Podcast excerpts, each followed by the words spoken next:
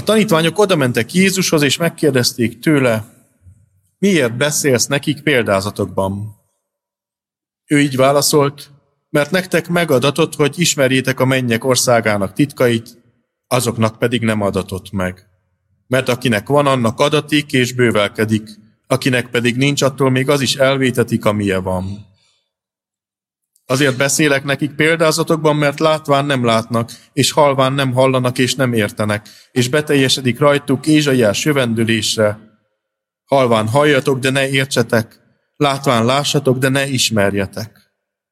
Mert megkövéredette nép szíve, fülükkel nehezen hallanak, szemüket behunyták, hogy szemükkel ne lássanak, fülükkel ne halljanak, szívükkel ne értsenek, hogy meg ne térjenek és meg ne gyógyítsam őket. A ti szemetek pedig boldog, mert lát, és a fületek boldog, mert hall. Bizony mondom nektek, hogy sok próféta és igaz ember kívánta látni, amit ti láttok, de nem látták, és hallani, amiket ti hallotok, de nem hallották. Ez a mai nap evangéliuma.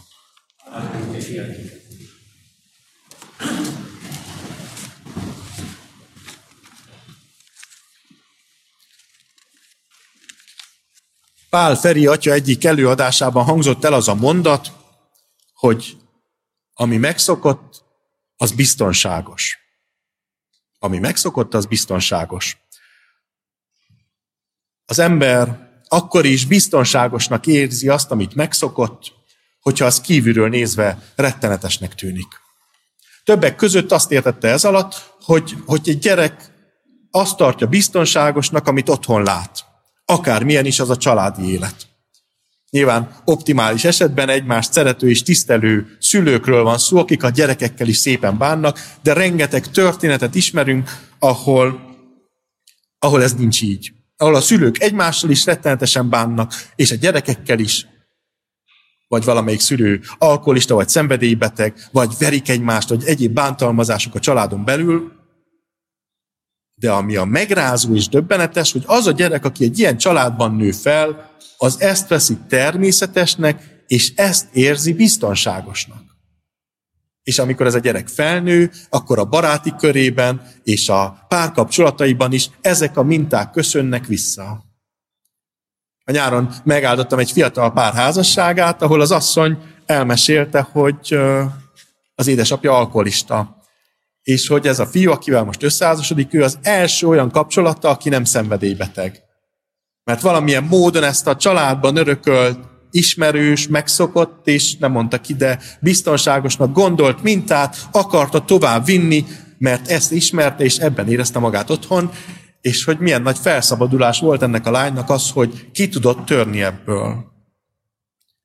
De ez nem csak a gyerekkor és a felnőttkor és a kapcsolatok területén van, hanem az életünk minden területén. Az ember csodálatosan tud alkalmazkodni bármihez is. És hogyha megszokta, akkor előbb-utóbb kialakul a biztonságérzet, egy nagyon valódinak gondolt biztonságérzet, hogy most már rendben van az életünk. Én még a Kádár korszakban nőttem fel, és, és a Kádár korszak azért jóval előttem, de egy véres diktatúraként indult, de amikor én gyerek voltam, nagyon sokszor elhangzott a családi asztalnál az, hogy ezt az iskolában nem mondjuk azért el. És azt meg a Karcsi bácsinak, aki az egyik szomszéd volt, előtte biztosan nem mondjuk el, mert a telepen, ahol laktunk, ő volt a besugó, munkásőr is volt, és mindenki tudta, hogy, hogy amit ő elmond, az előbb-utóbb egy jelentésbe be fog kerülni. És mégis az elmúlt 32 évben újra és újra előjön az, hogy hát azért a Kádár rendszer milyen szép korszak. És a, a másik az, az szerencsére nem saját élmény, csak olvastam róla, meg filmekben láttam, hogy ha valaki hosszú időt tölt börtönben, akkor amikor kikerül szabadság, lehetőségek, akkor inkább elkövet valamiféle kisebb-nagyobb bűncselekményt, hogy visszakerüljön a börtönbe, mert azt a biztonságot, amit a börtön adott, a, a szabadság, az a megváltozott körülmény már nem tudja neki adni, és inkább visszamegy. Ott a kocsiban most idefelé jövet, Bálint mesélt, hogy a koncentrációs táborban is van ez a hamis biztonságérzet. És az a hamis boldogság, vagy hát nagyon is valódi boldogság, hogyha aznap éppen nem öltek meg senkit abból a csoportból, ahol ő volt.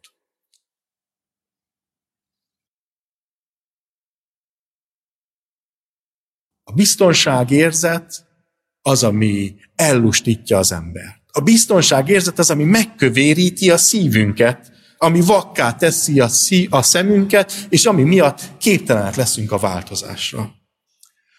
Jézus kortársai uh, alapvetően nagyon jól érzik magukat a bőrükben. A rómaiak nem. Ugye ez a, a Brian Élete című filmben, vagy mit adtak nekünk a rómaiak, vízvezetéket, meg de azon kívül oktatást és a többit. A rómaiak igazából rendet hoztak Palesztinába. Megszűntek a, a, a belső villongások, többé-kevésbé közbiztonság volt, és szabad vallásgyakorlat. Tehát a zsidók úgy gyakorolták a vallásukat, ahogy akarták. Néha csak úgy megmutassák, hogy ki az úr a háznál, körbe vitték a, a római sast, ami ugye istenkáromlás, de ha nem néz oda, az ember nem látja, de különben ezek az emberek jól vannak. Kiszámítható az életük. Rendezett. Megszokták, és biztonságban érzik magukat. És vallásosan is rendben vannak, mert a templom ott van, mert működik az áldozatoknak a rendje, hogyha az ember bűnbánatot, vagy nagy ünnepen, vagy bárhol áldozatot akar bemutatni, akkor megteheti, ha pedig mélyebb vallásosságra vágyik, akkor akár a farizeusok vallásosságát ott a városban, vagy a szadduceusokét, a, szaddu, nem az eszénusokét a pusztában, bármit megcsinálhatnak ezek az emberek, jól vannak a bőrükben, és ha, ha megszokták a helyzetet, akkor az biztonságot ad nekik. Így teljesedik be rajtuk Ézsaiásnak ez a jövendőlése, hogy halván hallanak és nem értenek, látván látnak és nem ismernek, megkövéredett a nép szíve, fülükkel nehezen hallanak, ugye, amit az előbb felolvastak itt a, a szószé, a, a pulpitustól, szemükkel nem látnak, fülükkel nem hallanak, szívükkel nem értenek, hogy meg ne térjenek, és meg ne gyógyítsam őket, mondja az Úr. Amikor Jézus ezt idézi, ez nem ítélet, hanem csak elmondja, hogy ez az állapota ezeknek az embereknek. Biztonságban érzik magukat, és ezért képtelenek a változásra, képtelenek arra, hogy meghallják az Isten ígéretét. Ez a megkövéredett szív, ez, ez a hamis biztonságérzet. Az, hogy vele minden rendben van. Velem nem történhet semmi baj. Igazából az Istennel is jóba vagyok, meg boldog a házasságom, meg a családom is rendben van, van munkám. Velem nem történhet semmi baj. De ez egy nagyon ingatag lábakon álló biztonságérzet. Mert elvesztheti valaki a munkáját, az ókorban mondjuk megdöglött a kecskéje, tehát nyilvánvalóan egészen más dimenziók, de el, elveszti a feleségét, elveszti egy családtagját, és akkor az ember ott marad azzal a nagy biztonságérzetével, amiből semmi nem maradt, csak az a kérdés, hogy hát az Isten most miért nem segített meg. Akinek nincs semmije, csak ez a hamis biztonságérzete, attól még ez is elvétetik. Ézsaiás, ő nem prédikál bonyolultan. Ézsaiás kiáll, és azt mondja, Térjetek meg, mert ha nem tértek meg, akkor fogság jön. Szenvedés, pusztulás, halál, a templomot lerombolják, a népet elviszik. Ha nem tértek meg, nagyon nagy baj lesz. És keresztelő János, ő se prédikál bonyolultan, ő is azt mondja, hogy térjetek meg, mert ott van a fejsze a fák gyökerén, örök égő tűz, hogyha nem tértek meg, el fogtok pusztulni. Ők a kereszténység történetének a Csernus doktorai, aki leül a klienssel szemben, és a szem fejére olvassa mindazt, amit elrontott. És nincs kegyelem, nincs együttérzés. Változ meg, most rögtön, és az emberek nem szeretik ezt hallani. Vannak élethelyzetek, amikor ez megszólítja az ember, de az emberek többsége nem szereti azt hallani, hogy belemondják a szemébe, hogy viperák fajzata el fogsz kárhozni. Pusztulásra van ítélve az egész életed, a lejtőn lefelé mész, és gyorsulsz a szakadék felé. Ezt nem szeretjük hallani, ezt senki nem szereti hallani. Úgy kezdődött ez az ige szakasz, hogy oda mennek a tanítványok két példázat között Jézushoz, és megkérdezik, hogy miért beszélsz ezekhez az emberekhez példázatokban. És hát pont ezért. Mert az emberek nem szeretik az egyenes beszédet. Nem szeretik, ha a szemükbe mondják, hogy hát bizony pusztulásra vagytok ítélve, kedves testvéreim. De ott van ez a szűk tanítványi kör, ez a 12, ugye, akiknek azt mondja, hogy, hogy ti halljátok az Isten országának a szavait. Ti megértitek, de az emberek többsége csak a példázatokat érti meg. Jézus többször próbálkozik azzal, hogy, hogy közvetlen oda mondja az embereknek azt, hogy ő kicsoda. A, nagyon szeretem János evangéliumának a hatodik fejezetét, ugye a nagy kenyér csoda Jánosnál, és utána Jézusnak azok a csodálatos mondat, hogy én vagyok az élet kenyere, én vagyok a kenyér, amely a mennyből szállt alá, atyáitok a, a mannát ették a pusztában, és meghaltak, de aki engem eszik, az élni fog örökké. Csodálatos igék ezek. És mégis az a, az a sokaság, aki ott hallja, az 5000 ember, és valószínűleg azért ennek híre megy, hogy ingyen kenyér van, tehát többen is lehettek, meg ez 5000 férfi, tehát biztosan többen voltak, az elmegy. Mert Jézus kimondja azt, hogy ki ő, és az ember nem szeret szembenézni azzal a valósággal, azzal a tükörrel, amit az Isten tart elé. És a 12 maradott.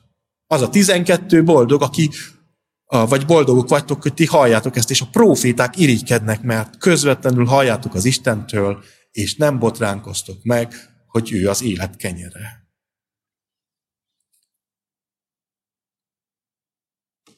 Az emberek többsége nem akar változást, és az emberek többsége nem is szeretne megváltozni.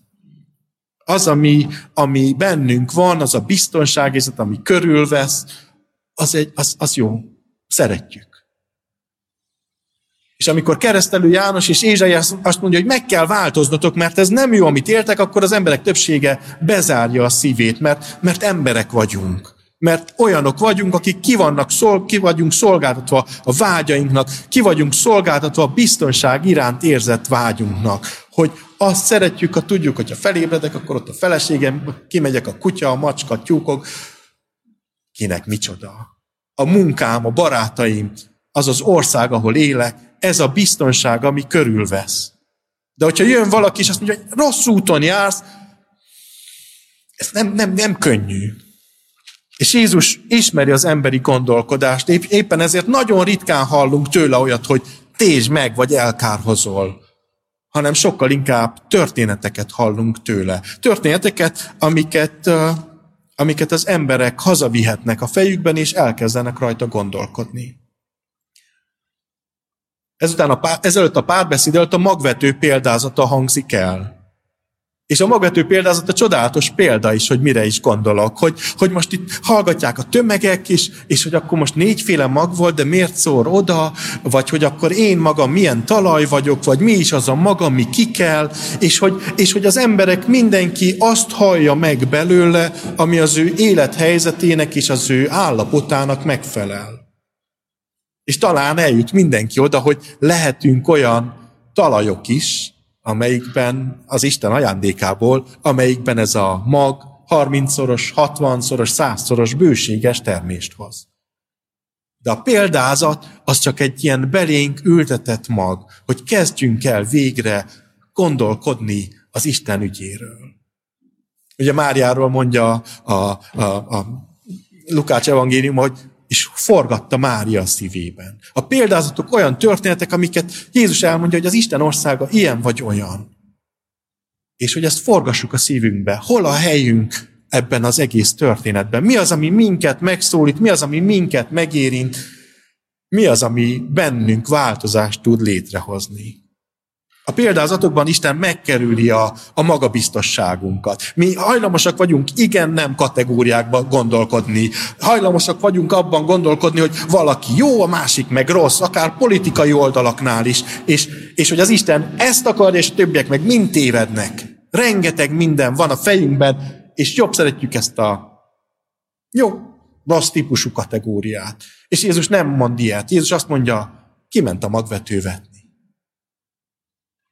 Nyilván megvan a véleménye a farizeusokról és a szadduceusokról, és ezt sokszor elég kendőzetlenül el is mondja, de ennek hatására egyetlen farizeus és egyetlen szadduceus se tér meg. De amikor történeteket mesél, akkor az emberek elkezdenek gondolkodni, és az Istennek az igéje behatol a, a magabiztosságuk páncélja alá.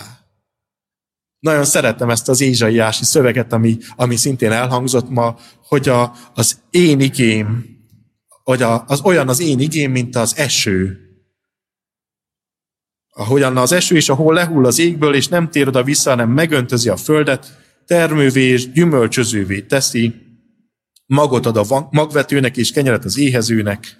Ilyen lesz az én igém is, ami a számból kijön, nem tér vissza hozzám üresen, hanem véghez viszi, amit akarok, eléri célját, amiért küldtem.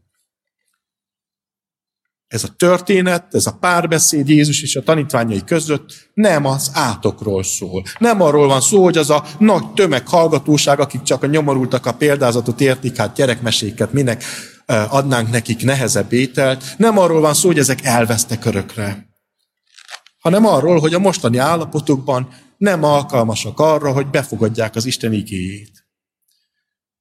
De ez a párbeszéd arról is szól, hogy Jézus azért beszél példázatokban, hogy ezeket az embereket is megszólítsa. Hogy mindenkit hív, hogy mindenkit a közösségére vár, hogy, hogy ez a magvetés, amit Jézus tesz, amit mi magunk teszünk az életünkben, a munkahelyünkön, a családunkban, az előbb-utóbb növekedésnek induljon és termést hozzon. Az ember élete arra épül, a sémáink és a megszokásaink, hogy a megszokott az biztonságos, de az megszokott nem biztonságos. Ez csak az agyunk hiteti el velünk. Bármi jön, bármi katasztrófa, kisebb, nagyobb, tönkre zúzza ezt a biztonságérzetet, és Jézus ki akar szabadítani minket ebből a hazug biztonságból, amit az agyunk teremt magunknak, és valódi biztonságra hív minket. A vele való közösségre, az Isten országába, abba, amit senki nem vehet el tőlünk. Akinek van, annak bőségesen adatik. Akinek van élő Isten képe és kapcsolata és öröme az Istennel, az még a nehézségekben is megtalálja a vigasztalást. Az Istennel való kapcsolat nem megszokásról szól. Az Istennel való kapcsolat az folyamatos párbeszédről szól, kihívásokról, változásról és a gondolkodás kényszeréről, hogy hogyan is tudok én megfelelni ebben a világban az Isten országának.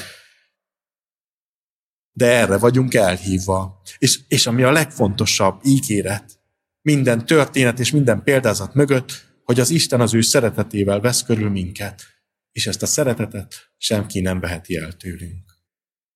Amen. Imádkozzunk.